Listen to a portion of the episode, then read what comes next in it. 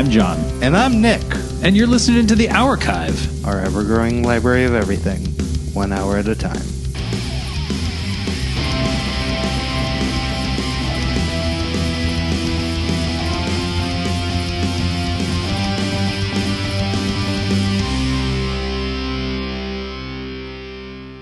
Nick, uh, before we get started, uh, in order to have this conversation, I'm going to need you to give me the password. Uh, Schnooky Bumpkins? Remarkable. All right, you can talk. Yes. We're talking about speakeasies, and um, this, I guess, kind of goes along with uh, uh, maybe as a companion to the Tiki Bars episode that we did last year. Very much so. Um, Which you also uh, stewed for us. Yes, uh, I'm going uh, going forward. I want to be known as the obscure uh, drinking culture uh, expert at the Hourchive. The, the guy who's too good for a American beer. That's what I think of you. And you're right. uh, it's there's a lot of crossover here with that uh, with the tiki uh, scene, but uh, I'm definitely not as uh, familiar with this topic as I think I was going into the tiki bar Because you can't get in. because I can't get in. They keep refusing me at the door. They Um, keep switching it up and moving locations. And I keep getting raided by the police. yeah. Wait, you keep getting. I keep getting raided. I am a speakeasy. Oh man, I've, I've never tried to open you. Never tried to get inside you, John. Okay, let's. Well, if you can find a way, you'll be amazed at the secret world within, uh, full of contraband substances. Um, I guess we'll, we should also say this is um, it's it's maybe not just about speakeasies, although that's going to be the focus of it, but um, secret bars or bars that have uh, some kind of hidden nature to them. We'll we'll get into a little bit. It's the the terminology here has been kind of modified over the last like ten or fifteen years. Uh, originally, the term uh, speakeasy. Well, I guess it actually, according to what I read, the earliest instance uh, goes back to of, of the terminology originating goes back to somewhere around 1837 uh, and it was uh, drawn out of the phrase a speak softly shop which was like slang for a smuggler hive like galaxy's edge black spire outpost oh no! Did you trick me to come here just so we could talk about Star Wars? This Yeah. is like your weird version of an intervention where, or not not Star Wars, but theme parks, I should say. Yeah, yeah. yeah. yeah. Star like- wars specific uh, theme parks you text your friends and you're like, I have something serious I need to talk to you about. Once you get there, it's always theme parks. We are actually going to come back to them uh, in a little bit. Just, just uh, we'll dabble there. Uh, we won't linger. Um, but the uh, the the term speakeasy. Wait, I guess we'll we'll go ahead and call this the history. Uh, and I guess they, they really got started kind of in uh, Europe and Italy, uh, Britain, um, not because uh, alcohol consumption was outlawed necessarily, but um, as a means of avoiding legislation or uh, Oh, okay. taxation, um, you could uh, create a venue uh, type of business.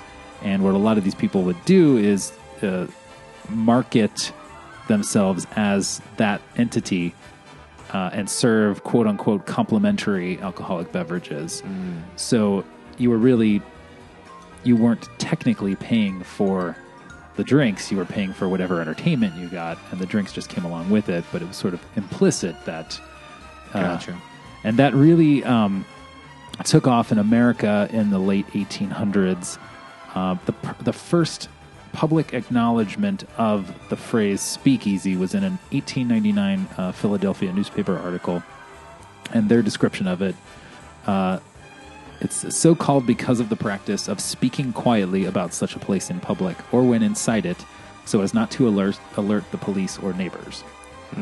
Um, and then this this idea of um, sort of burying the lead uh, with your business um, begat uh, uh, some other nicknames associated with speakeasies. Uh, and and the two favorite that I came across were Blind Pig and Blind Tiger. I saw Blind Pig also. I that's an the, yeah interesting phrasing. Yeah. Do you know why they chose those two animals? Well, I, I guess because they were uh, uh, very attractive, compelling uh, you think a entertainment pig is attractive? for the uh, the bottom of the barrel drinking crowd. I guess. Uh, Do you think that was a served its purpose. distinction? Do you think one started and then you know they they called them blind tigers and then you had the shitty version of it and they were like that's a blind pig. That's a blind pig. Yeah. Yeah, it could very well be. Uh, but I read that some of these were like um, automats uh, in the early um, 1900s, where you would like walk into a room full of drawers and little slots, throw your throw a quarter in a slot, and then a drawer would open up, and there would be a drink inside. Wow. Yeah. Uh, and actually, some of the Do you know if they had uh, like a seating area or is it just like us? Yeah. Okay. Some of them did. I think it, it varied. Some of the larger ones, the the more theatrical, like cabaret style uh, places where they would, you know, push the entertainment but serve drinks along with them. I think those definitely had seating areas, but a lot of them were really just places where you could sneak inside and get an illicit Yeah. uh, drink, which we honestly really need more of. I Um, think so. That's what I was thinking. Yeah. Starting my own business. Can we stop recording? I don't want this to get out. Yeah. Yes. Now I'm going to take you back to uh, a little day, uh, a very dark day in our times. January 16th, 1919. The 18th Amendment is ratified, prohibiting the manufacture, sale, or transportation of alcohol. News on the march. I didn't. I didn't dive into too much into the the prohibition movement and kind of what got it started. But I have. I've the the History Museum did an uh, uh, uh, exhibit on prohibition in St. Louis. Have we done an episode on prohibition? I don't think so. Uh, but it would be a good topic Yeah. to explore uh, a little bit. But essentially, a, a group of people, disparate groups of people um, throughout the United States at the time, uh, started pushing for the uh, prohibition of alcohol use and sale um, for a, a couple of reasons. And eventually, it got enough critical mass behind it that states started to uh, uh, add statewide charters or amendments to to limit it, and eventually they all sort of fell in line. Was was it a nationwide thing? Yeah, Okay. it it eventually. I'm not sure of like the the specifics behind this, but it was sort of state by state, um, and then uh, I think it, it reached like a majority where it, it. I can't remember if it was that it. In effect, it became a national uh, thing, or, if it was, just a later. decree. Yeah, Yeah. But I th- the the interesting thing about it is like the the statutes, the the legal part of it, um, or I guess the legislative part of it, was really just about uh, out, prohibiting it, prohibiting the the use of it. But it wasn't until Congress uh, signed into law an act uh, of enforcement that it actually had any real teeth behind it, uh, blind tiger teeth, if you will. Ah, you and uh, there was something like 1,100 um, officers that were uh, prohibition enforcers um, nationwide. This was like a this was ICE of the 1920s, Right. who would be tasked with uh, uh, ferreting out information about. so I've got to ask: Have you seen uh, Boardwalk Empire? I haven't. You haven't? Okay. I haven't, but I did come across a video that's a tour of a speakeasy that I guess is in Boardwalk Empire. Yeah. It's a great show, uh, but so the, Michael Shannon plays one of these uh, alcohol agents, I guess, and uh, is an interesting character. But um, that's what most of my knowledge of speakeasies comes from. So I'm gonna keep coming back to that.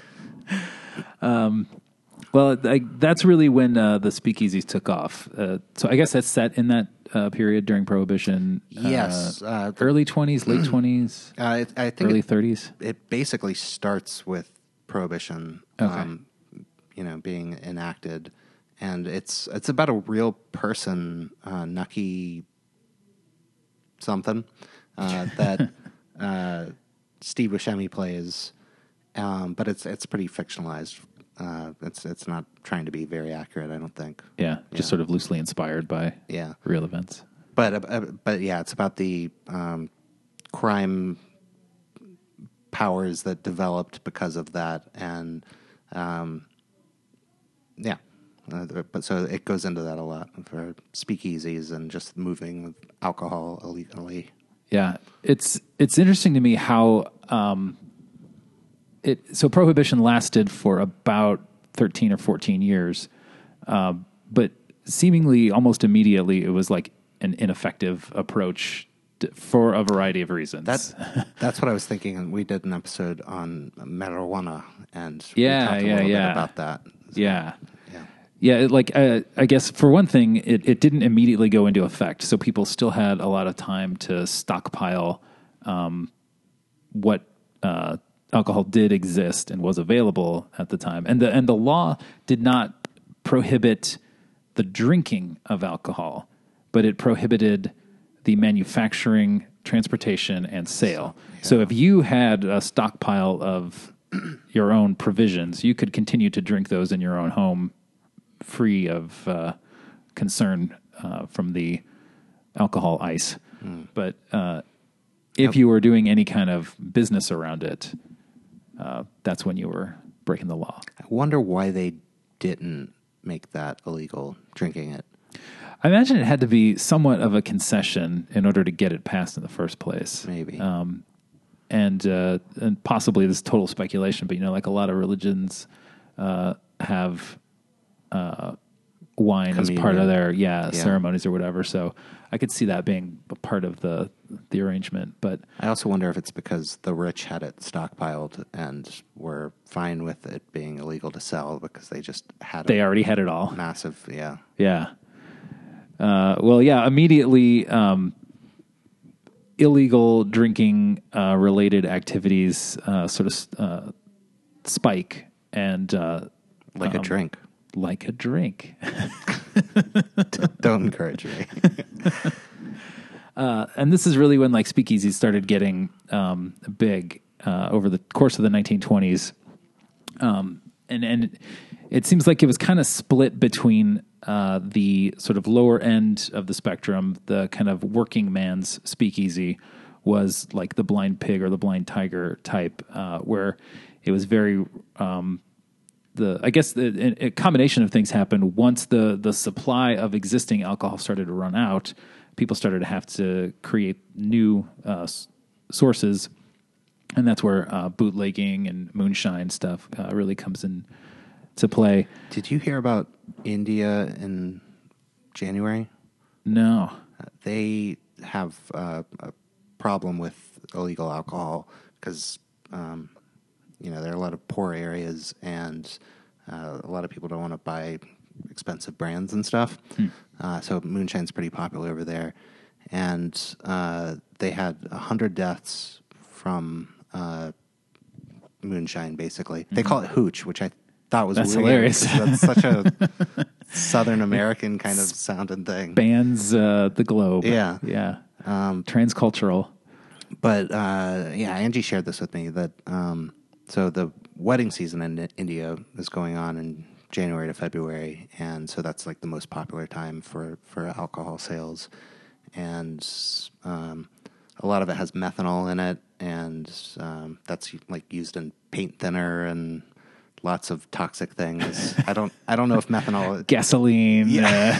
uh, I uh, I see this sometimes where it'll say this chemical and it'll say the terrible things it's used in, but maybe it's used in good things too. I don't know, but I'm gonna stay away from ethanol in, in general, just in case. You're gonna you're gonna stick to K two, right? Yeah, that's Or K twelve. What is I- that stuff called? Wait, isn't K two a mountain? Yeah. Yeah, that's what gets me high.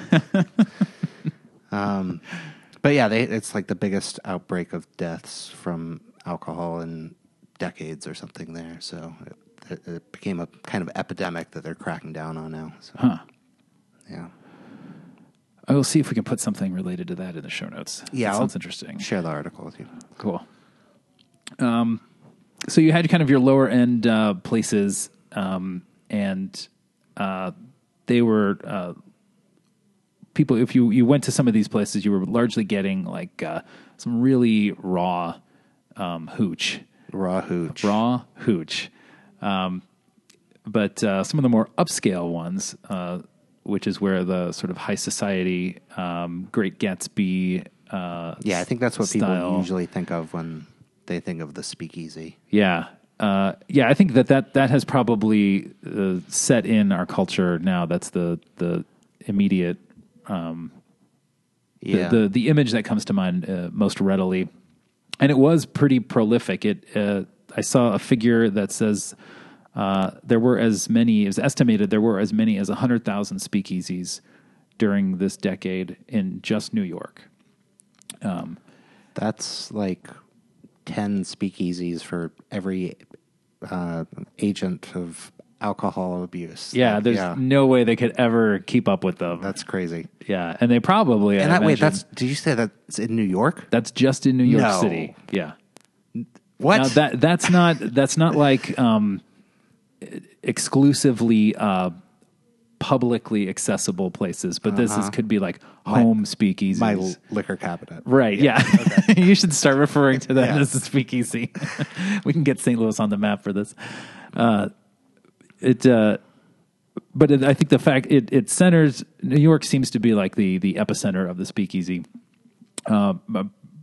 probably because of the the population concentration, but also, uh, as you mentioned, kind of the tie to organized crime. Um, so there there were probably speakeasies in rural places or smaller communities during this time, but the the most famous ones, the names that survive today, are uh, really concentrated in places like New York, Chicago, uh, New Jersey, Philadelphia, Yeah, Boardwalk Empires in New Jersey. New Jersey. Yeah. Yeah.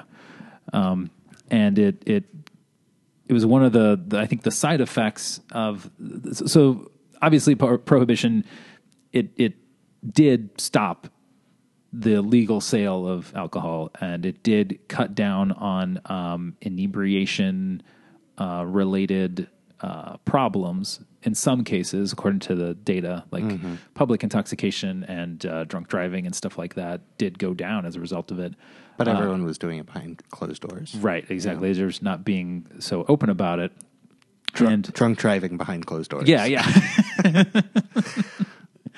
uh, but one of the the problems that it gave rise to was this network uh, of illegal transportation and sale that uh, ended up making a bunch of terrible people rich as a result of uh, the popularity and the desire to drink. Um, and uh, but th- there were some also uh, some good uh, social contributions from the era era too, uh, because uh, speakeasies were not regulated. Um, and I guess we should also sort of define maybe what what this really uh, means at this time. And basically, any space that is not uh, uh, of public recognition. Um, it's a public place or a place that multiple people can go, but it is not. Um, it's not on the books. There's no registered business associated with it, or it might be subordinate to an existing business. Entertainment business where they have dancing and such. but Yeah. They definitely don't serve alcohol there. No alcohol, Yeah. none whatsoever. You can't do it. It's illegal. No. But uh, but because these places were unregulated and uh, they wink wink didn't exist, uh, the the sort of social norms associated with more uh, recognized businesses were not always in play. So you didn't have to follow the rules of the average business. You didn't have to make sure that it was up to code, um, and uh, you also didn't have to segregate so, as a result of speakeasies, um, integrated audiences started to uh, proliferate in public places because the owner of a speakeasy could just let in whoever he wanted to let in. Um, and uh, it also uh, advanced uh, the inclusion of women in drinking environments. Thank God. Thank you.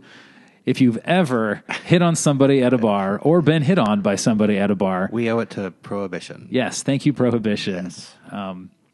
because these uh, uh, the proprietors of these places uh, wanted to make as much money as possible, they started to reach out to other uh, audiences like women who weren't traditionally uh, hanging around in a lot of bars uh, prior to this era, um, or as much anyway. Um, and I think the societal element uh, played into it too. They uh, a lot of uh, people associated with show business or politics, uh, because of the way that these things came about, ended up either being regular patrons of speakeasies or, in many cases, actually uh, the proprietors, the people running them. And I read about this great chick named Texas Guinean. Have you heard of Texas Guinean? I don't think so. Uh, Guinan, I think is maybe how it's pronounced. Uh, so she was a former, uh, she was a stage actress who turned into a movie actress. She appeared in films like The Fuel of Life, Oh yeah, I know. The her. Stainless Barrier, The Gun Woman, Right. Classic. and The Love Brokers. I haven't seen that one. Yeah, well, it's not it's not available. Oh. Yeah, hopefully, I think uh, Criterion. Criterion's working on it. Yeah. uh, but she uh, was uh, sing- she was performing as a singer in um, a place called the Beaux Arts Club, which was a speakeasy, um, and uh, she eventually became such a draw that she uh, demanded a cut of the sales. Um, so she became a partner basically in this uh, endeavor. And uh, she is famous for, uh, let's see, she uh, worked at a place called the El Fay Club. And uh, she would greet people uh, with the phrase, hello, suckers. yes. I like her. come on in and leave your wallet on the bar. Um, and so, of course, she's very popular with the the rich set. So other actors, uh, notable actors of the time, start coming in um, and either as performers or as customers. Um, so the esteem of the speakeasy starts moving beyond these kind of like backroom things and into more elaborate places which uh, leads to the 21 Club. This is a famous. Oh, that's the Disney thing. yes. we'll get there. Uh, the 21 Club was located in New York. It actually originated as an operation called the Red Head, which um, was uh, The red head, the Red Head, not the redhead. not the Redhead. Okay. That's a different Disney reference. Okay. uh, do you know why they named it the Twenty One Club?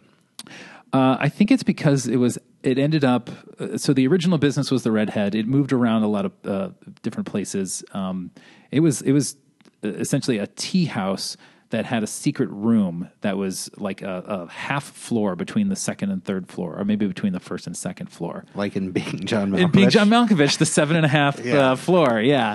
Did, did they have to crouch down? Was it like that? I have to assume so. Yeah. It was like a windowless space. And Mm-hmm. uh, if you look at the front of the building, I'll, uh, we can put a photo of this in the, the show notes. You can kind of see um, there's it, there may have been a window there at one time, and it was kind of like bricked in, but it, it's disproportionately there's a disproportionately large gap between the floors, and that's why because there was this secret room where you could go and sip uh, booze out of a teacup uh, but the place moved around throughout the 20s, and it eventually landed um, uh, at 21 West 52nd Street, Oh, okay. which is where the 21 uh, name comes from. This is where, uh, as, as far as I can tell, it's the earliest or maybe only credible um instance of a transforming speakeasy. So you've probably seen uh, movies or TV shows or cartoons uh, where Oh. Uh, you have a, a casino, around. yeah, Yes. environment, and when the police come, uh, everything the tables flip over, Somebody the comes walls in turn. and like yells, or maybe they even have an alarm go off, but everybody in the room knows what's they up. know the drill. They know exactly what to do. They all play their part. Yeah. Um, so this this actually was the case with the Twenty One Club, where they had uh, a system of chutes where and they could- ladders. it's the original version of for that. the game. Yeah, the the chutes and ladders game is based on bootlegging and speakeasies. Uh, they would they had all the bar the bottles lining the walls, and at a moment's notice, they could just like flip the the walls up. The bottles would empty into a drain leading down to the sewer. So they might, if if if the police you know searched around enough and found the secret compartments, all they would find were empty bottles. Oh, so there was no nothing um, illegal going on here. Yeah. just a hundred empty this is alcohol where bottles. we keep our bottle collection. we don't want it to get dusty. Um, there is uh, there's a cool video uh, I will link to that um, shows this place. So this place is is still in operation. It has gone through several owners, um, but you Wow. can. Uh, yeah, it's uh, it, it's now a restaurant, a very um, high end restaurant, and they uh, use there's a secret uh, wine cellar that dates back to the Prohibition era, um, and uh, it's now uh, a place you can reserve for dinners. Um, but the the one of the managers uh, leads a tour through the the basement and shows you how they got away with it, and it's basically uh, they had built a door into the foundation, so they had a separate room, um, and and built this brick door. Um, there's a brick wall against the foundation, and they they built a, a hinge on it so that you could Oh. go through it. Um, but the the the system it's a very heavy door, and the key is this uh, very very thin, like a like a, a skewer for uh, like a shish kebab Mm-hmm. uh, type skewer, and it's hang. You have to slide it into just the right crack. And I guess it like hooks onto something, and that's how you Pull it back. Yeah, I can open up the door. That's cool. Uh, it's crazy cool. Um, but uh, yeah, we'll put that in the show notes. Um, so people are going to these places. Uh, they're they're drinking really low quality booze that has been manufactured in somebody's bathroom or in a, a, a farm uh, in Tennessee, and uh, the in order to cover up the taste, the the sort of cocktail scene has to kind of transform. So previously, um, the the big drinks like old fashions and Manhattans and stuff were very um, liquor forward. They were you know uh, built around appreciating the taste of the alcohol by itself with few additives in there. Um, but because the the the raw materials now are so poor quality, the cocktails, the classic cocktails, sort of um, fall out of favor, and uh, this new wave of cocktails um, becomes very popular. And uh, at the time, they were referred to as pansies, pansy drinks. Um, and uh, I guess the the classic example is the brandy Alexander. It- Um, is that what Zima comes from? oh, sick Zima burn. Uh, all right, what was the classic Uh, the brandy Alexander. Um, the traditional recipe for that is um, three, uh, one part cognac, one part creme de cacao, um, and one part fresh cream. And you shake all that up, um, and then uh, top it with some uh, nutmeg. So these these very sweet uh, drinks sort of take over in order to mask the rough moonshine Mm-hmm. taste of the the drinks. Um, but as a result of all of these places um, proliferating, So, pansy drinks. It really is the uh, pansy drinks. It's a, it's is it making fun of them because they're um, kind of cocktails that have uh, less alcohol in them and they're they're tasty. Is that yeah, Okay. basically that that uh, if you weren't strong enough to right? Yeah, drink your drink your manly whiskey. Yeah, yeah. Put hair on your chest. yeah exactly. Yeah. Um, but uh, so these places uh, they just they just seem to increase in popularity over the course of the prohibition era um, and eventually it becomes kind of an open secret. Um, a lot of places get raided. There is still enforcement going on, and, um, and the uh, that uh, that actress that I mentioned, Texas, she uh, she was raided uh, several times. Not she was raided. Wow. her uh, establishments were raided several times, and she was eventually uh, she was taken to court. I think. What was her last she name? Got off. Uh, Guinan, G U I N A N. I have to see her. Yeah, in July 1926, the 300 Club was raided by the police, who seized bottles of liquor and arrested two people for violation of the section of the Penal Code forbidding suggestive dances. Um, the last week of June 1928, the U.S. Attorney General ordered a raid of speakeasy clubs in New York.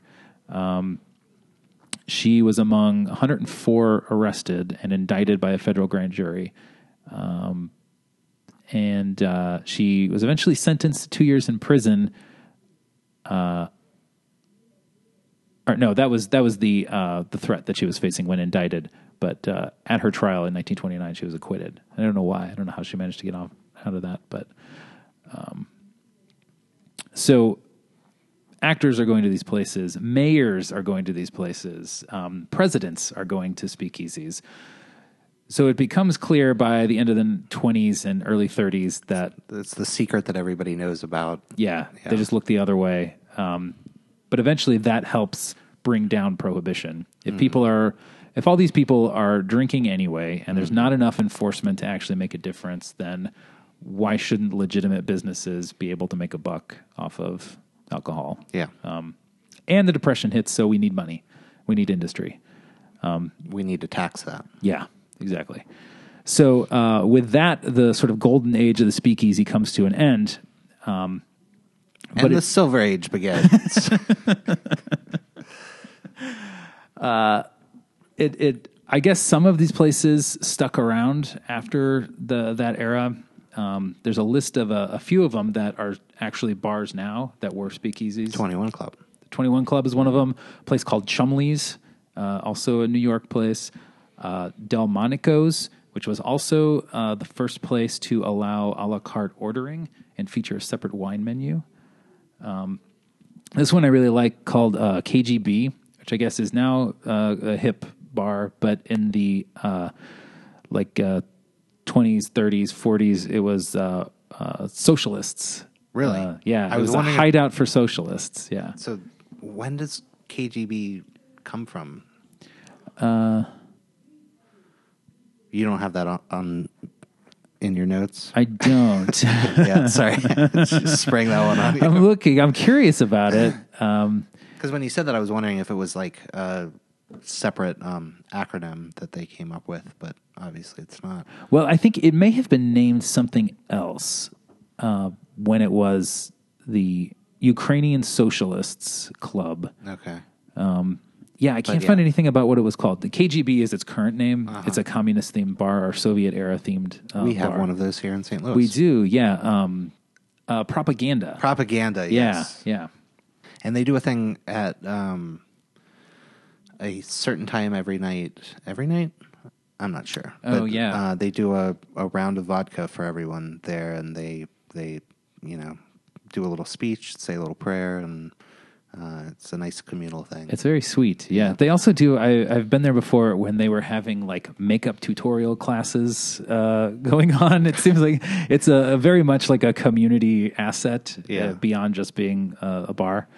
But um, this one uh, is, I, I really like this uh, story. The Arizona Biltmore Hotel um, has a mystery room on one of the floors, and it is it was a speakeasy. It operated as a speakeasy, and uh, it is built into a network of secret passages behind the walls, so that you can access it without actually leaving your hotel room if you are one of the lucky patrons who happens to be staying in the hotel at the time. I assume only certain rooms. Yeah, I think it's just one floor. So basically, Okay. all the the rooms on that floor, you can access this series of secret passages and get to the the place. And uh, I guess allegedly, Clark Gable uh, always got the room right next to it for some reason. Yeah, because he didn't want to walk. Yeah. Yeah, He's Clark lazy. Gable. sure. the uh, but the Disneyland connection that we re- referenced earlier. So this the secret bars, speakeasies really fall out of favor once prohibition ends, but secret bars don't. Um, they're they're not as uh, proliferate as they as the speakeasy scene was, but um, Club 33 at Disneyland is a perfect example of a bar that is hiding in plain sight. It is a public venue. It's a, well, it's a private club, so you can't just go in there. But there's no sign. Um, the only indicator that you are there at the entrance is the uh, address of the uh, next to the door is 33. Much like Club 21. Right, exactly. You know what? That's lazy. I'm sick of these bars. And uh, what, what's the one on Cherokee that closed this year? Um, 17, 7, 7, Oh, uh, 2720. 2720. Yeah. Yeah. Just come up with a name. All right. That's my old man rant. that's, that's where I take my I take a sword for. This is the thing that needs to stop. I'm sick of it. This is the hill you die on. Hill I die on, yeah. Um, so Club 33, when did that start? Uh, that was opened. Well, I don't think it was opened uh, right away, but it was originally supposed to be um, a private uh, room for Walt Disney to entertain guests when they came to uh, Disneyland. Uh, but eventually, uh, after his death, um, it was closed for a while. It was used for Head storage. freezing. Right? Yeah, they had to uh, secure the Frozen Head. it opened officially in 1967, and uh, it's as far as I can tell, it's always been a private club. And the wait list or the the list of members has grown significantly um, in the last like ten years, but for a long time it was very exclusive. And uh, there's a uh, let me see here now. Uh, there's a 14 year waiting list for new memberships. Um, it was closed for five years uh, between 2007, finally reopened in 2012. Wait, 14 year waiting list. I I had a hard time with that. So I assumed it was like an invite only kind of thing. If I get on the waiting list right now, can I join it in 14 years? Presumably, Then Why have you done it? I have not. Get on that waiting list. because an individual membership is $25,000. That's your entry fee, uh, and $10,000 annual dues. Do you get to bring a friend? You do. All right. I've got a hundred dollars. Okay. On that. Maybe if we source, if we get every Hourchive listener to pitch in, we can get a group membership. Yeah. Two hundred dollars. I'm not sure that will actually get us in the park. That's true. yeah, so Club 33, um, it's uh, it's actually expanded. the The footprint has expanded over the last couple of years, somewhat controversially, and it's now. Uh, I guess this hasn't been announced. I don't believe, but it it is sort of understood that they're rolling it out to other parks beyond Disneyland. So eventually, the Florida parks will have. Dollywood. 33 locations. we can only hope. More like a Club 33 double D, if you know what I mean. I hate myself. I'm sorry. All right. I've never been to Club 33. I've seen videos and photos uh, inside of it. I know someone who has been there um, twice, actually. She's been there. Um, she used to work for Disney.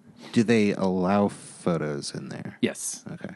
Yeah, I think it's in, in many ways it is becoming much like uh, a later day a latter day speakeasy in that it it uh, they don't uh, it's not something that you'll find listed on the uh, board of attractions uh, or anything, but it's a sort of an open secret. Um, They've they've broadcast videos about it on their blog, so it's part of the public understanding of Disneyland. It, it probably um, adds to the mystique of Disneyland for all of you theme park nerds out there. There's one area you can't get to. It you know it used to I used to like think it was pretty cool, but since they expanded it, it's it seems a lot less uh, attractive. Yeah. Um, and it's it- they did that in order to just to allow more members in. Build, building out the footprint allows them to let more people in. But it's also it's losing a little bit of its luster because of Star Wars. Um, up until now, Club Thirty Three is the only place in Disneyland Park where alcohol is served. Um, and part of the reason why it has an address is because that was required for the liquor license. Um, but the cantina in Star Wars Galaxy's Edge, Black Spire Outpost on the planet Batuu, See, that's so much better than 33. Something you could remember. uh, they are going to serve alcohol there to the general public. I didn't know that uh, alcohol wasn't served in Disney World. It's just Disneyland. Oh, Disneyland. Yeah. Okay. I, I think as of now, it is the only park that doesn't publicly serve alcohol. but Disney World does? Disney World does. The Magic Kingdom did not for a long time until uh, I think the Beauty and the Beast restaurant, when that opened in the mid 2000s, they they started serving alcohol there. And I think they are either talking about expanding that to other places or they have already.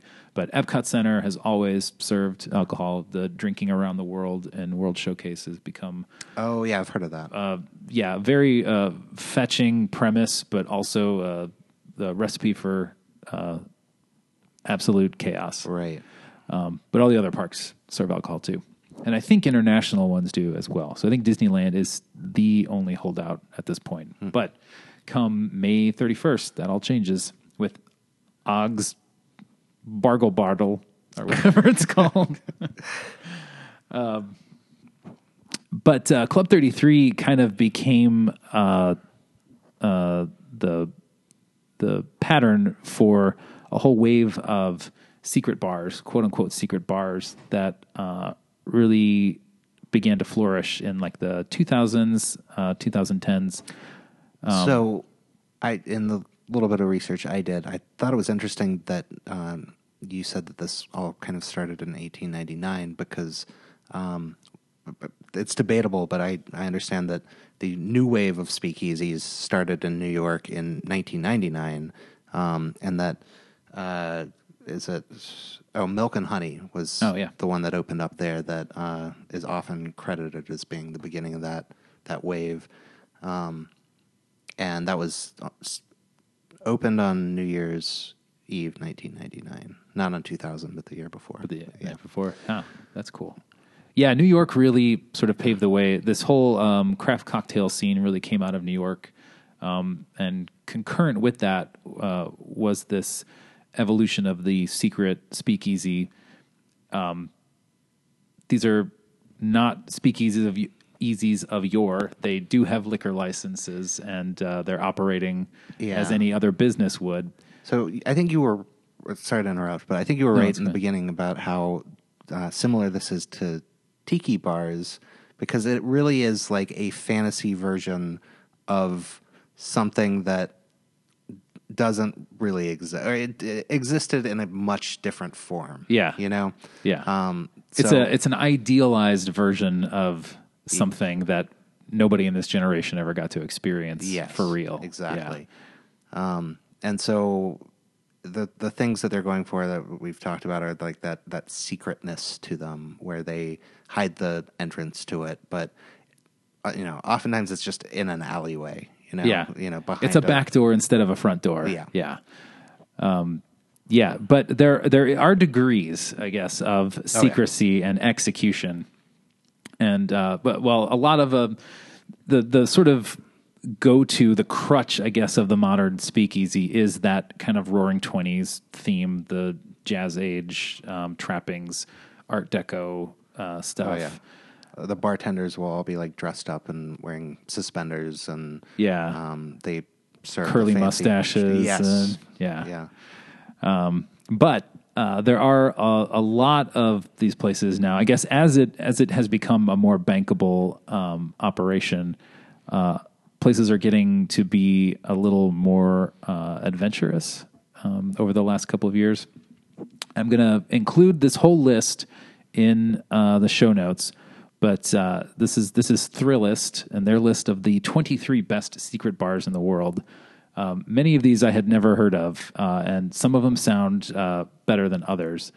But uh, well, Um, so the, one, a lot of them are in New York, um, including uh, Please Don't Tell or PDT, um, which is uh, it's the the space itself doesn't really seem all that um, uh, remarkable. It was one of the early ones as part of that New York wave, but uh, the entrance is great. It's in a phone booth. You have to you go into a phone booth at the back of uh, this other business, pick up the phone, uh, speak to somebody on their line, and they buzz you in. Oh, Uh, okay. there's a false wall behind the phone booth that it. opens up. Yeah, I was about to say, if I saw a phone booth, I would say there's something suspicious about that. There's got to be a speakeasy behind there. Yeah. Um, this one is one of my favorites too. Ladies and Gents, which is in London, is uh, the entrance is disguised as a public toilet. Um, the uh, Ipswich in San Francisco is uh, it's in a basement. Wait, is it a working toilet? I don't think so. Okay. Uh, I think it's just the it has the frontage of a public toilet, but it's an actual bar. I'm curious if you walk into it with the intention to use the bathroom.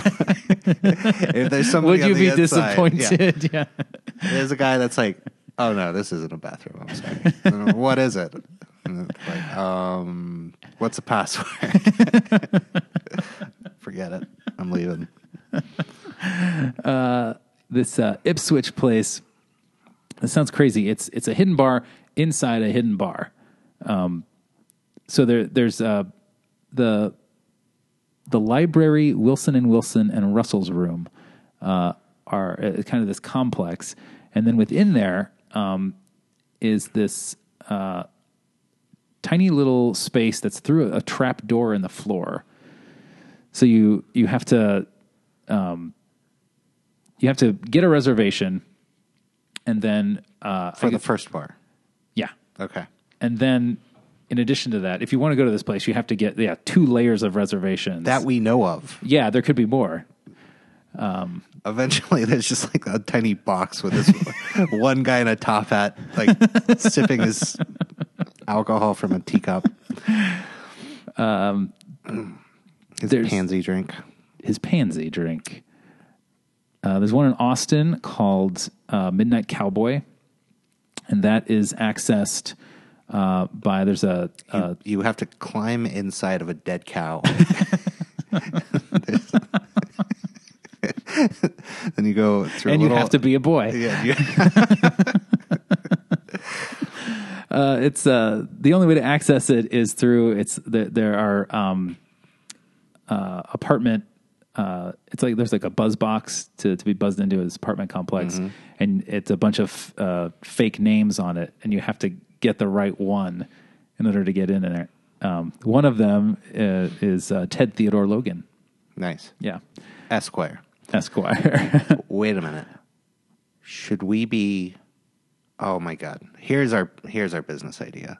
We combine escape rooms with speakeasies, oh, so anybody can get in, but you have to go through a series of riddles and steps to get get- inside a room. right? yes.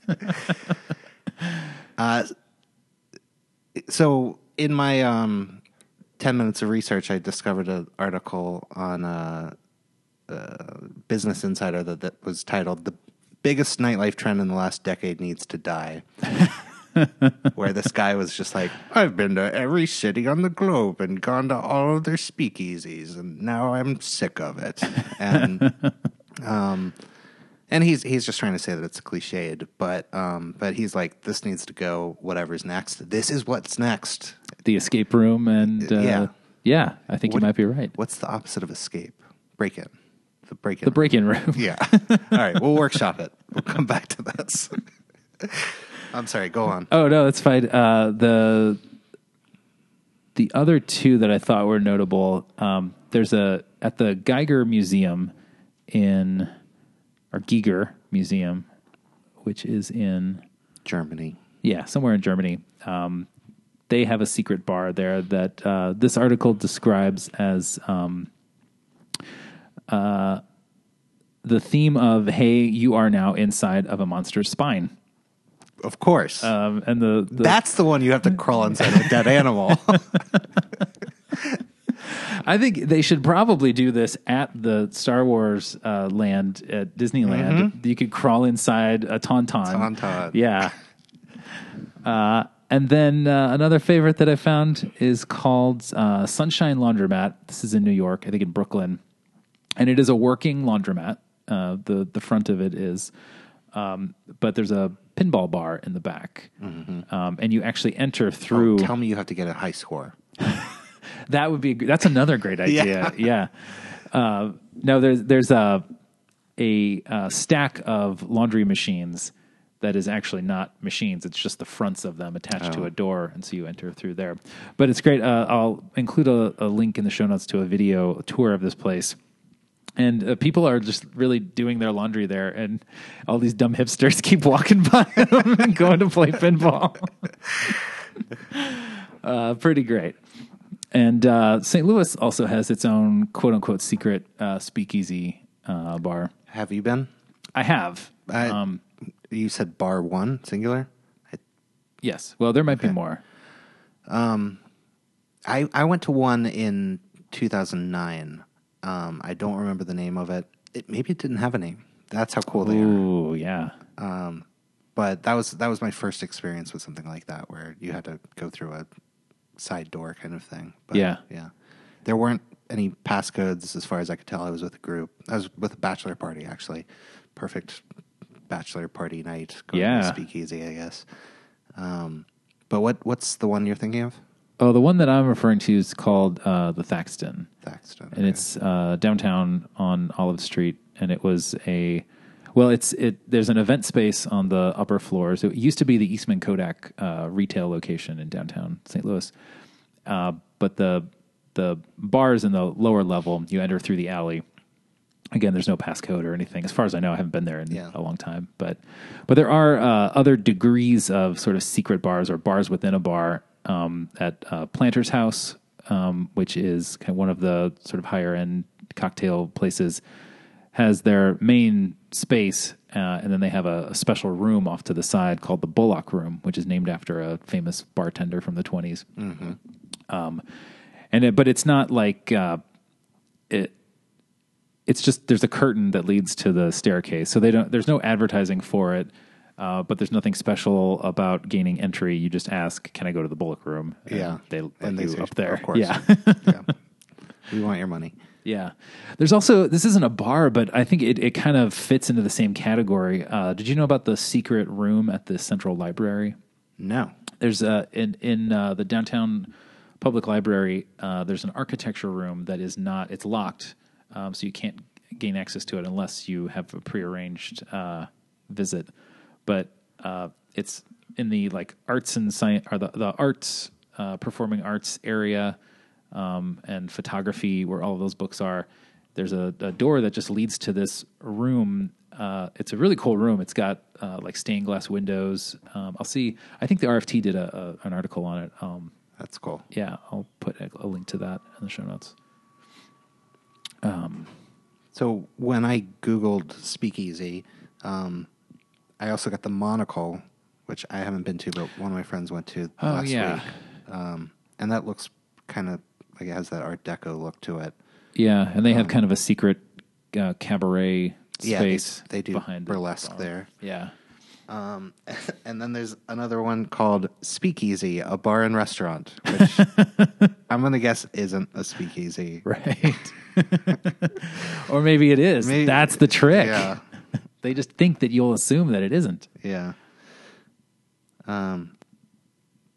Uh, another one that eh, isn't a speakeasy, but it kind of feels a little bit in the same ballpark as Brennan's because Oh yeah, yeah. uh, they have they have a cigar venue and bar downstairs that's small, but then they have a staircase that goes up that's like kind of unmarked, um, but it's very public and everyone knows about it. And um, and then that has that kind of like old school lounge feel to it. it I wouldn't go deco, but it, it does feel very kind of classy. yeah, very like it. film noir-ish Yeah. kind of. Yeah, um, yeah, and they have like a there's a room there. It's like a listening room, with like a whole bunch of records, and I think you could just go there and smoke cigars and listen to music. Yeah. It, but I think you have to be a member at some level in order to gain access well, to that. so uh, one of my friends is, is friends with the owners, and uh, and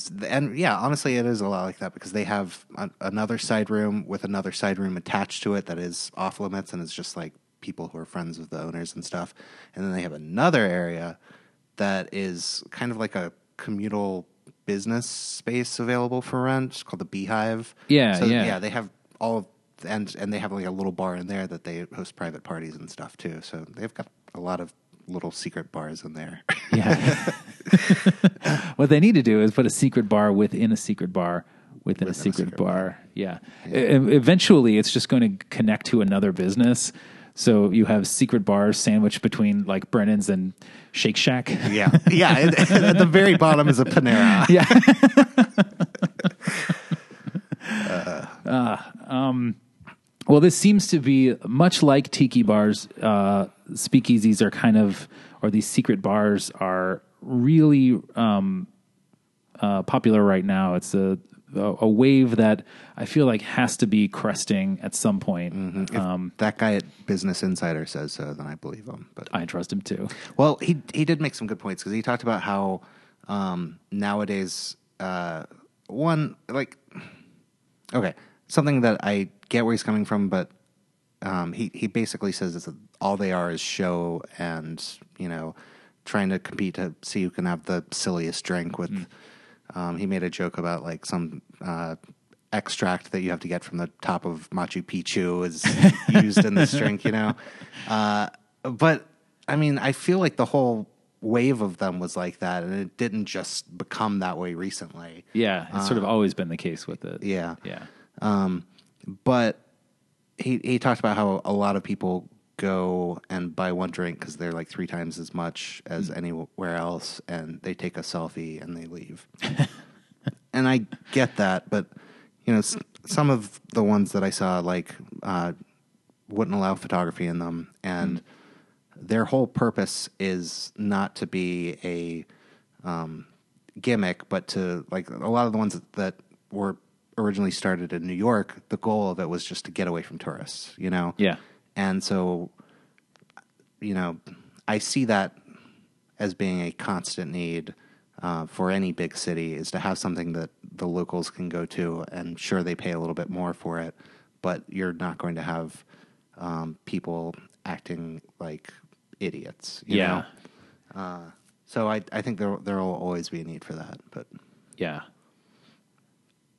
Well, I think we should probably go get started on this break-in room. yeah. Um, I'm terrible at puzzles, so you might have to go ahead without me.